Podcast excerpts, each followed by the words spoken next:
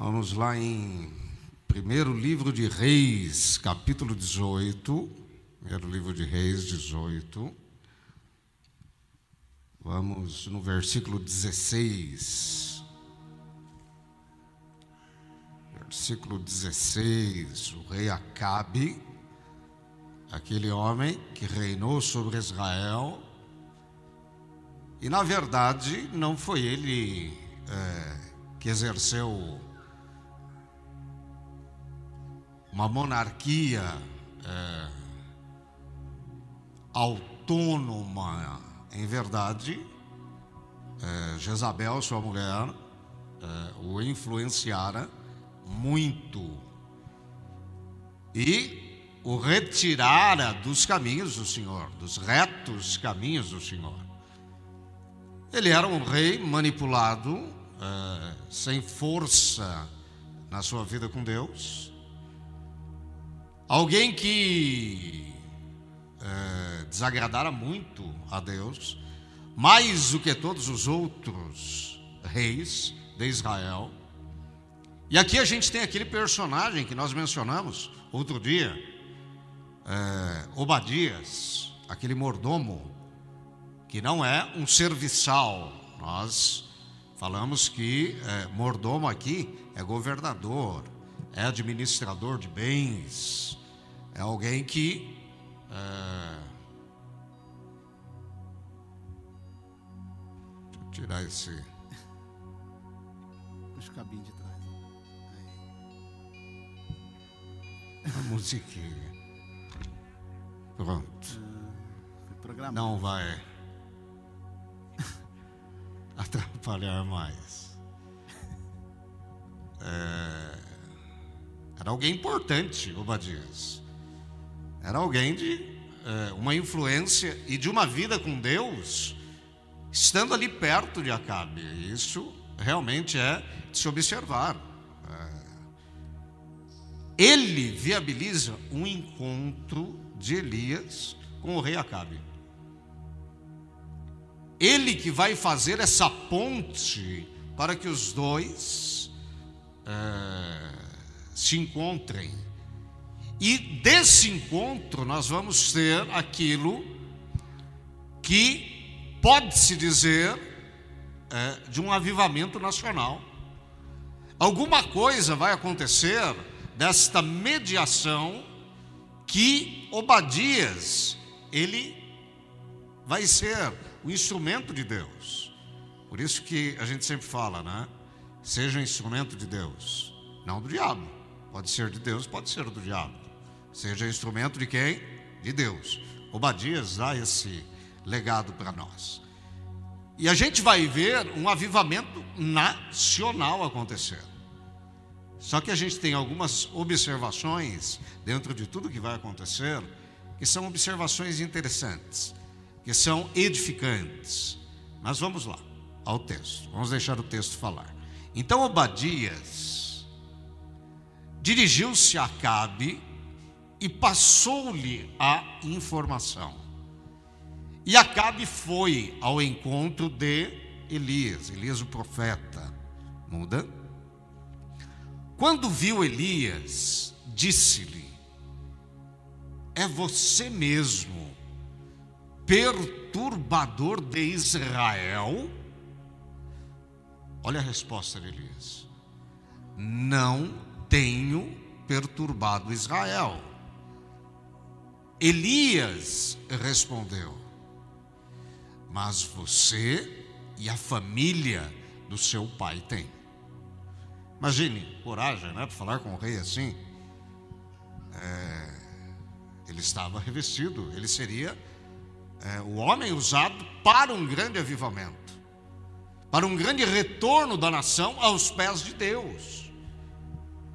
Vocês abandonaram os mandamentos do Senhor e seguiram os Baalins.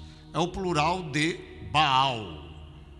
É um deus cananeu, um falso deus cananeu, que foi trazido para a terra de Israel por Jezabel. E Baalins é a forma plural de Baal. tudo aquilo que envolvia o culto a Baal. Agora convoque todo o povo de Israel, aqui a nação estava dividida, o reino de Israel era composto por dez tribos. Notem, para encontrar-se comigo no Monte Carmelo, um monte importante que fica ali é, no território de Israel. E traga os 450 profetas de Baal. Eles tinham não só é, contaminado a terra com este culto, mas trazido da mesma região de Jezabel esses profetas para ocuparem o que? O lugar daqueles profetas do Senhor. Havia uma paganização, realmente um plano de paganização de todo o território de Israel. Não era só uma adesão, vamos dizer, impensada. Havia um plano para que toda a terra de Israel se tornasse de fato pagã. Com 450 profetas de Baal e os 400 profetas de Azira, que era chamada de mulher de Baal.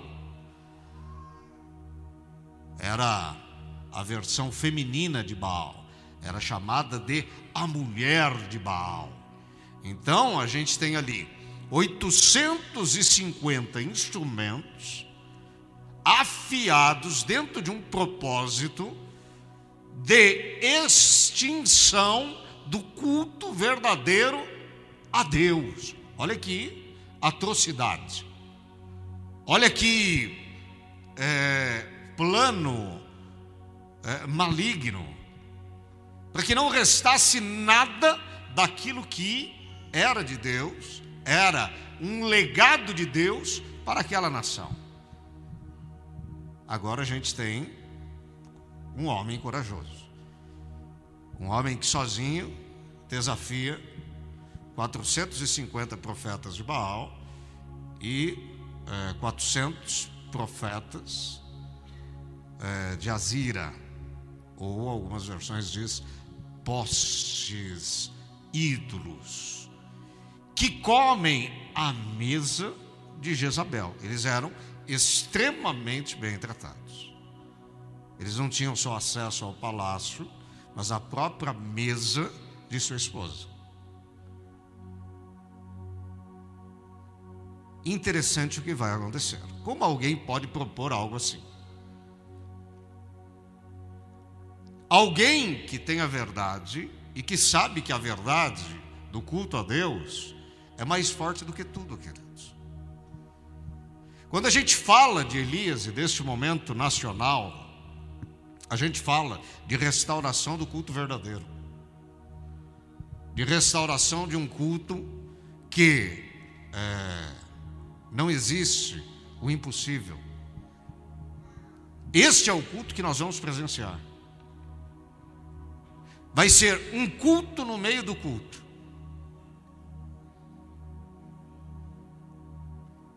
Nós vamos presenciar a tragédia dos falsos deuses versus o culto ao verdadeiro Deus. E é por isso que o nosso momento com Deus deve ser o que? Preservado de todas as formas. Você não pode de forma alguma, permitir que alguma coisa te distraia, te roube, te contamine em relação ao teu culto a Deus. Essa seria uma compreensão interessante para nós hoje, porque é o que Elias vai fazer. Ele vai mostrar a valor no culto cristão. Amém? A presença e a resposta no culto cristão. Aleluia!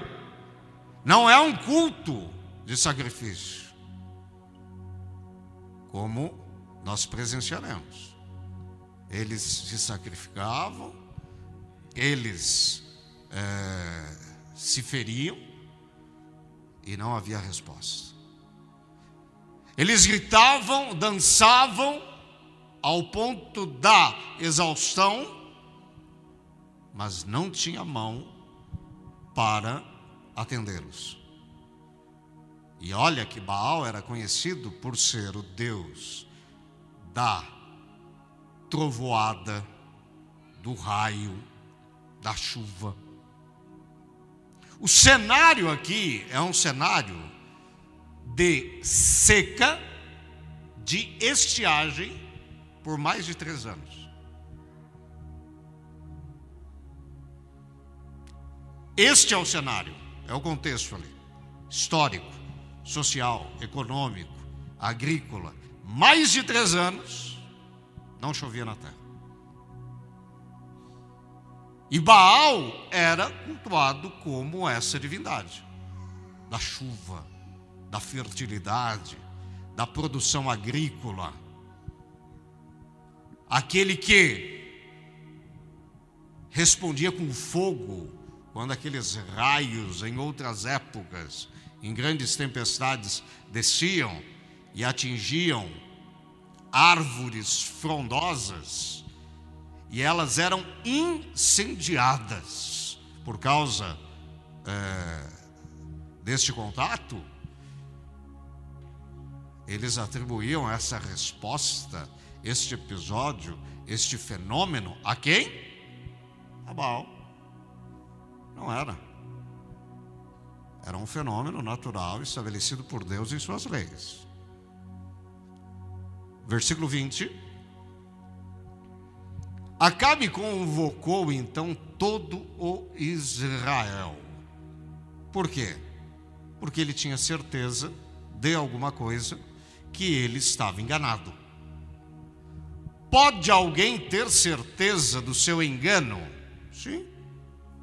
Por que, que ele convocou todo Israel? Porque ele tinha certeza que 850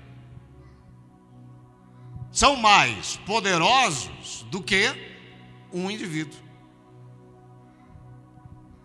Vou chamar todo Israel para presenciar o que? A extinção desse culto medíocre que é o culto ao Senhor.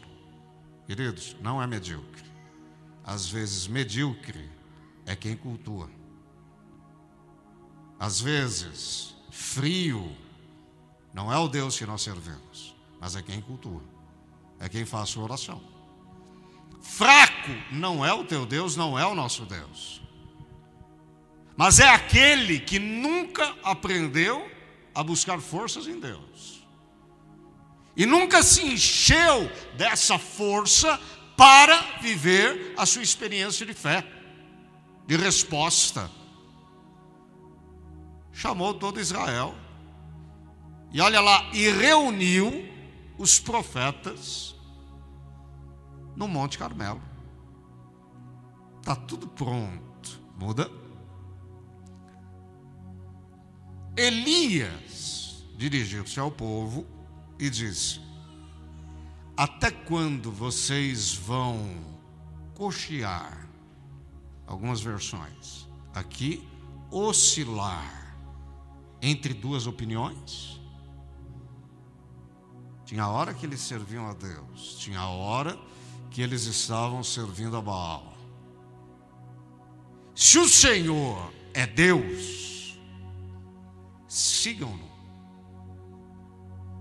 Mas se Baal é Deus, sigam-no.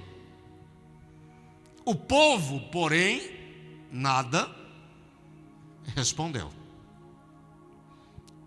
Disse então Elias: eu sou o único que restou dos profetas do Senhor. Mas Baal tem 450 profetas. Tragam dois novilhos, escolham eles um, e cortem-no em pedaços e o ponham sobre a lenha, mas não acendam o fogo. Eu prepararei o outro novilho e o colocarei sobre a lenha, e também não acenderei fogo nela. Que coisa, hein? Um desafio. Um desafio. Então vocês invocarão o nome do seu Deus. 450.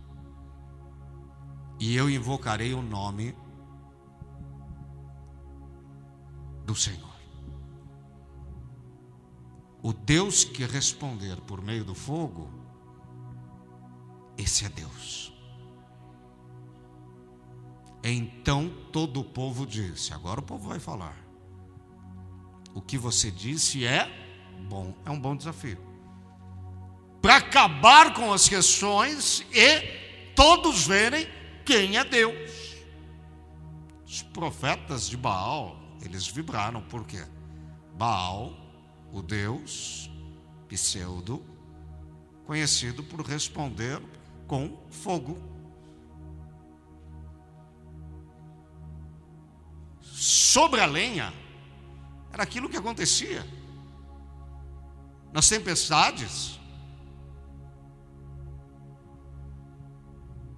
Hoje é o último dia do culto a Yahvé. Hoje é o último dia do culto ao Deus da aliança com Moisés, com este povo. extirpar-se-á este culto para sempre. Pelo menos nos termos de Israel, não se ouvirá mais a voz que aclame, que chame, que defenda esta exclusividade de ser o Senhor único e verdadeiro. Olha que coisa, querido. Muda. Elias disse aos profetas de Baal: escolham um dos novilhos e preparem-no primeiro. Vocês ainda podem ir na frente. Visto que vocês são tantos, clamem pelo nome do seu Deus, mas não acendam fogo. Ele vai ter que acender o fogo nós vamos ver quem vai ser o Deus que vai acender o fogo na lenha. E aí, queridos, é que começa a ficar bonito. Quando as dúvidas desaparecem, porque Deus nos responde. Quando a mentira vai embora, porque Deus falou conosco. Porque Deus agiu através de seu braço forte, de sua mão poderosa. Hoje, talvez o que mais nós precisemos são de testemunhos pessoais reais, que dar-se-ão por meio do que? Da oração verdadeira. O Deus de Elias continua sendo o mesmo Deus. Eu, o Senhor, não mudo. E agora, para todo aquele que foi lavado e remido no sangue de seu filho, Deus tornou-se propício. Vamos mudar a palavra? Favorável Deus ele é favorável àquele que ama Jesus Cristo. Deus é amigo daquele que ama o Salvador. Não existe uma questão a ser acertada entre você e Deus que não tenha sido acertada, primeiramente, na cruz do Calvário. Deus te aceita por meio dele. Por meio daquele que foi sacrificado no nosso lugar. Morreu a nossa morte para que vivêssemos a sua vida. Não existe algo que ficou faltando. Ele te introduziu num pacto eterno, numa aliança inquebrável, inviolável. E ele disse que não vai te deixar. Nunca. Aqui, até o final do mundo, Ele estará com você. E depois, na glória, para vivermos a vida eterna, naquele estado eterno que Ele já preparou para nós, estando cada um dos seus incorruptível, glorificado, para morar para sempre com o Senhor. Não existe alguém que impeça sua mão de agir.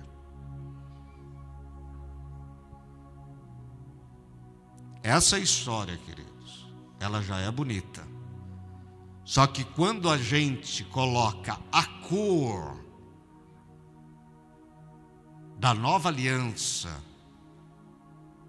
quando a gente coloca a beleza do novo pacto junto a ela, ela fica melhor ainda. Quando Jesus estava na frente do túmulo de Lázaro, ele agradeceu ao Pai por uma coisa. Porque o Pai sempre o respondeu. Ele disse assim: Pai, graças te dou, porque tu sempre me respondes. Você imagina isso?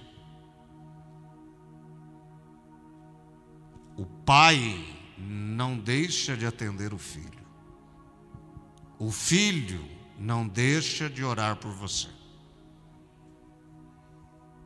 Para que tudo que são suas promessas aconteçam, independente, escuta, de seca, de estiagem ou de dificuldade.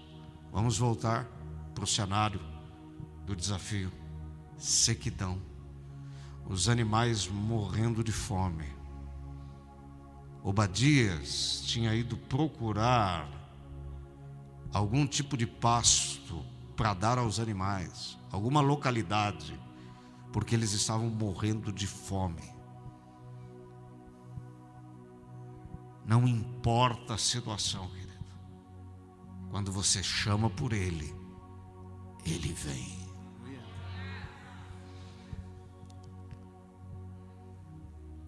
Muda. Então pegaram o novilho que lhes foi dado e o prepararam. E clamaram pelo nome de Baal desde a manhã até o meio-dia. E eles gritavam: Ó oh, Baal, responde-nos. Gritavam e dançavam em volta do altar que haviam feito, mas não houve nenhuma resposta ninguém respondeu. Ao meio-dia, Elias começou a zombar deles. Olha como a risada ela muda de rosto. Olha como a euforia muda de lugar. Olha como as coisas mudam. Até então, todos achavam que Elias não teria o quê? Chance alguma. Talvez aconteça com você. Alguém olhe e diga: não tem chance. Queridos, o sorriso sai do rosto de lá e vem para o rosto daqui. Olha, de uma hora para outra, viu? Importa que sirvamos ao único e verdadeiro Deus e Senhor. Olha,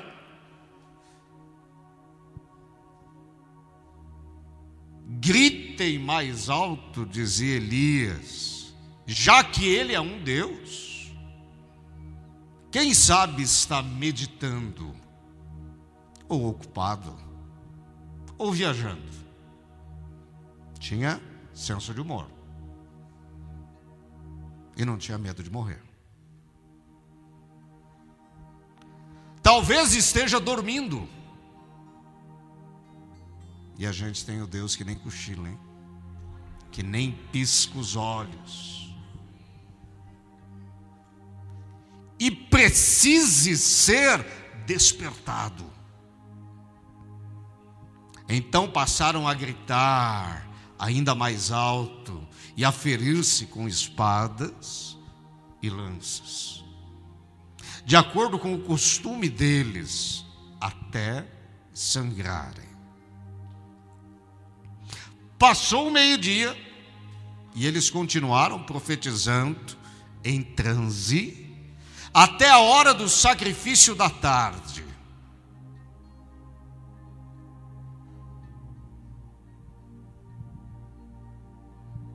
15 horas. Uma hora muito interessante. Que lá na frente, no futuro, o Cordeiro de Deus daria sua vida por nós pecadores, para que a resposta de Deus existisse na vida de todos aqueles que nele crescem.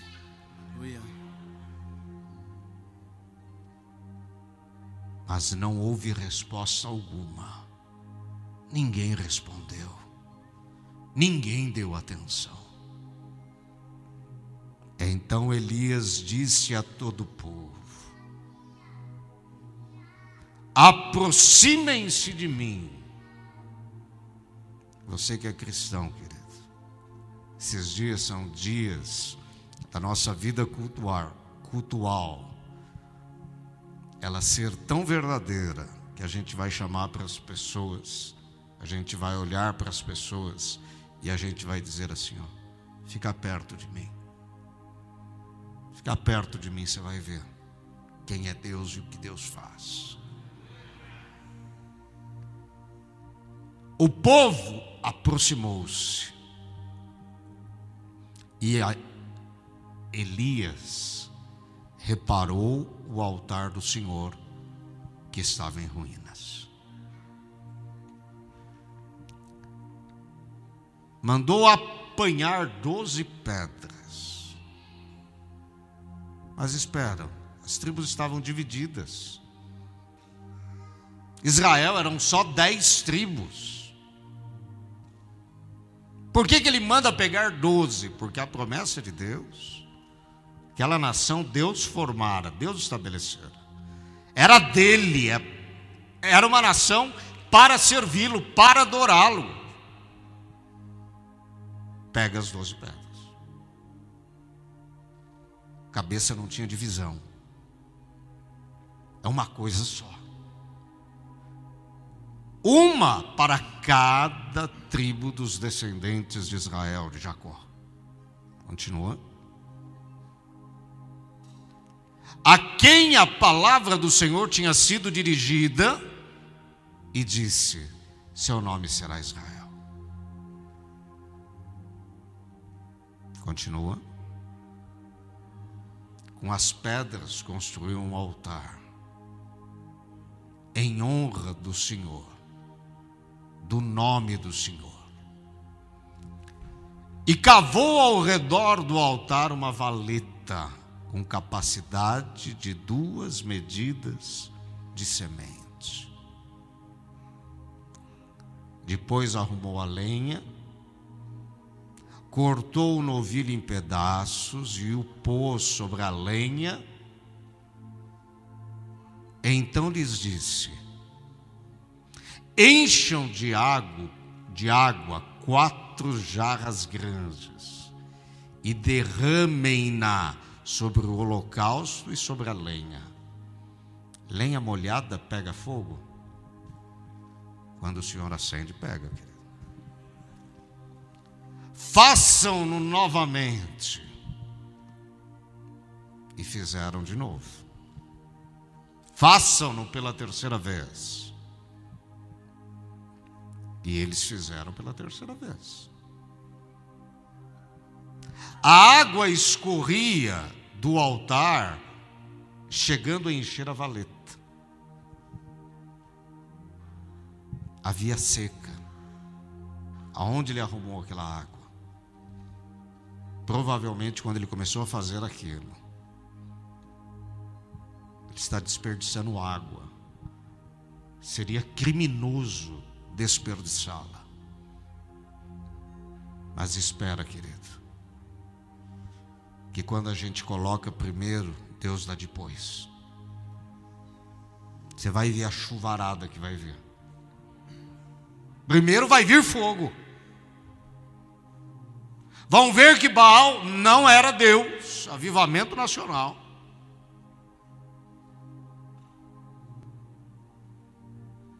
Interessante, né? Porque a gente tem 12 pedras, restauração do altar, pode falar de restauração de vida espiritual.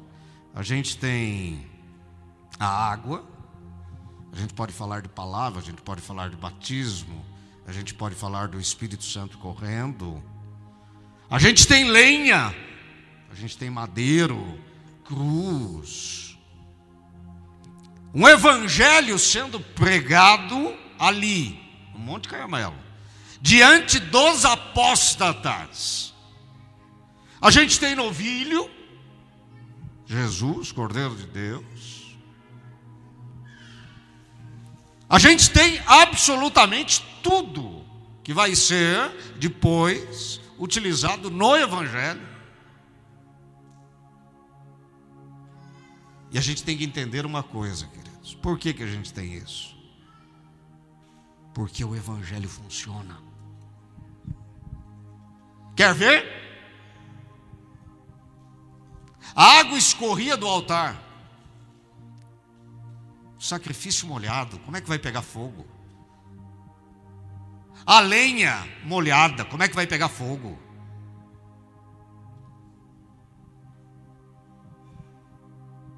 Muda? A hora do sacrifício, o profeta Elias colocou-se à frente e orou ó Senhor, Deus de Abraão, onde a nação foi idealizada, de Isaac e de Israel. Era Israel que estava apóstata, com a divisão das tribos e o seu reino contaminado. Porém, ele viu tudo como uma coisa só. Que hoje fique conhecido que tu és Deus em Israel e que eu sou teu servo e que fiz todas estas coisas por ordem tua. Que coisas? Altar, lenha, novilho, como ele cortou, como ele fez. Você tem uma simbologia do Evangelho. Em cada uma das coisas que ele fez, que ele diz: Eu fiz segundo o Senhor me mandou fazer. Olha o que acontece. Muda. Responde-me, ó Senhor. Responde-me, para que este povo saiba que tu, ó Senhor, és Deus e que fazes o coração deles. Olha, esse é um milagre de avivamento nacional. Voltar para ti. Nessa noite, querido, o maior milagre que pode acontecer é Deus fazer teu coração voltar para Ele. Teu coração apartado de Deus, frio, voltar para Ele. Continua. Então o fogo do Senhor caiu e queimou completamente o holocausto.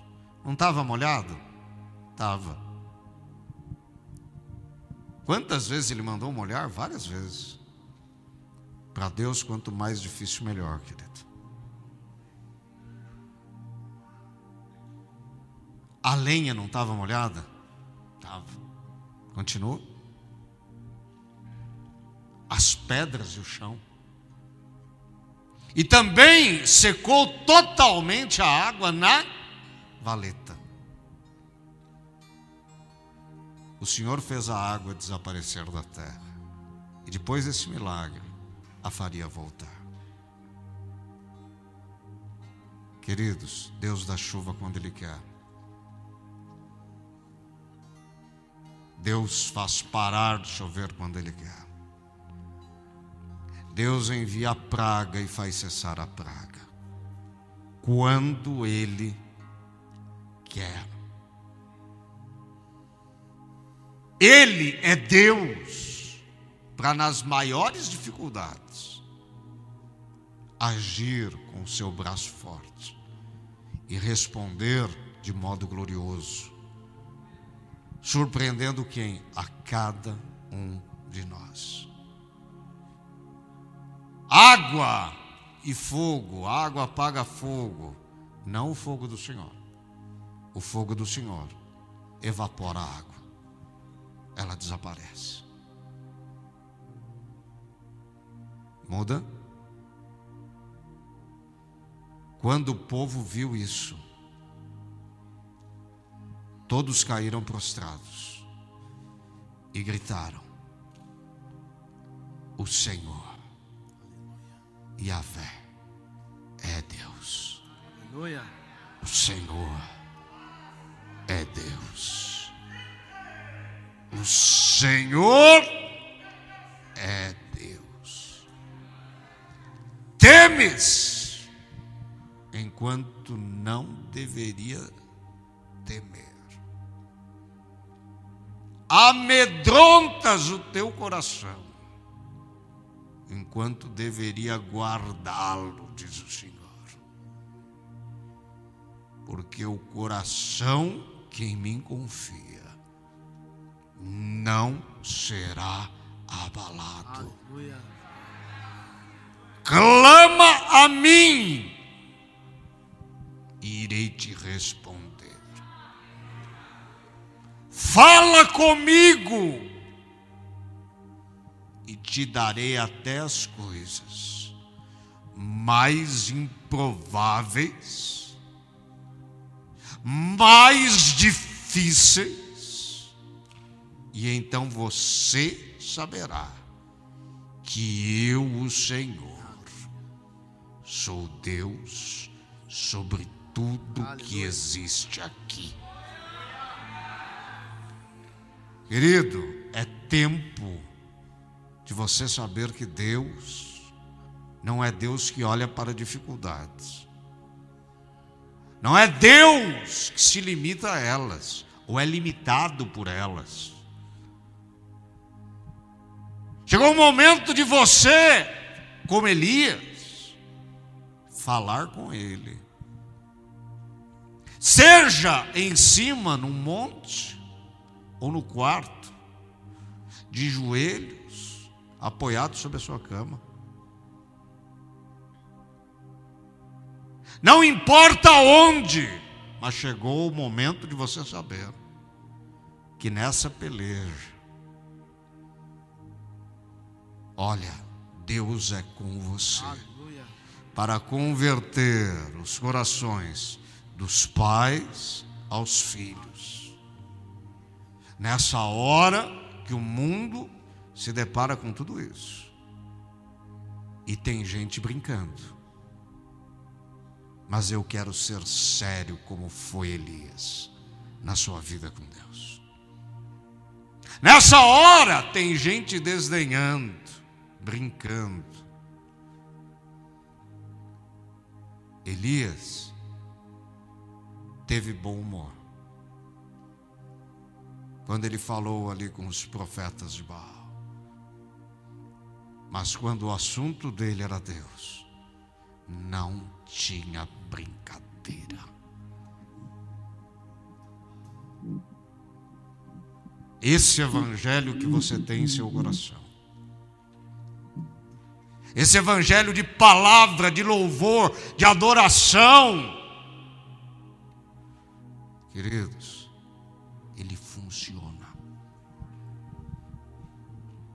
Essa vida que você fala aqui, com o Deus da glória, por meio de seu filho, ele responde. E ele responde, queridos, colocando o dedo em tudo aquilo que a gente, confiantemente, em suas mãos entrega. Se você precisar ver, olha suas maravilhas, você vai ver. Mas entende que esse evangelho foi descrito aqui, ó tem vários elementos que aludem ao Evangelho da graça de Nosso Senhor. O que Ele precisar fazer por você, Ele vai fazer. E aí, queridos, lembra que não chovia? Lembra que Ele desperdiçou água? Não desperdiçou água, não. Vai cair uma chuva. Ele vai mandar dar um recado para Acabe. Antes que você chegue lá no seu palácio, vai começar a chover sobre a terra. Segundo a palavra que Deus me deu. Olha, a gente entrega com fé. E aí a gente vive o um milagre. A gente fala com Deus vivo. E o Deus vivo fala com a gente. Fica de pé comigo, vai. Levanta a sua mão. Fala assim, Senhor Deus. Minha vida espiritual, Minha vida espiritual precisa de avivamento. precisa de avivamento. Precisa, Senhor, Precisa, Senhor, de todos estes elementos gloriosos que o Senhor nos deu no Evangelho e que precisam ser devidamente cridos, praticados, porque depois, Senhor, a resposta vem. Porque O Senhor não brinca com quem ora. O Senhor é Deus Senhor é Deus que responde, que responde. e quanto mais difícil, Quanto mais difícil, melhor. tem Tem pessoas pessoas levando a sua vida levando a sua vida de qualquer de jeito qualquer jeito neste período. período. Apesar de todos os perigos Todos os e perigos, riscos, nós, Senhor, nossa, estamos refugiados. refugiados, Estamos querendo, Deus, viver a excelência de uma vida cristã. Derrama do teu Espírito. E sobre cada um que invoca teu nome, traz a resposta certa. E glorifica, Senhor, a verdade deste Evangelho, cumprindo na vida de cada um aquilo que o teu povo necessita. Nós te adoramos, Pai. Responde a cada um, pois a Nossa vida. a nossa vida é tua. A nossa vida pertence a ti.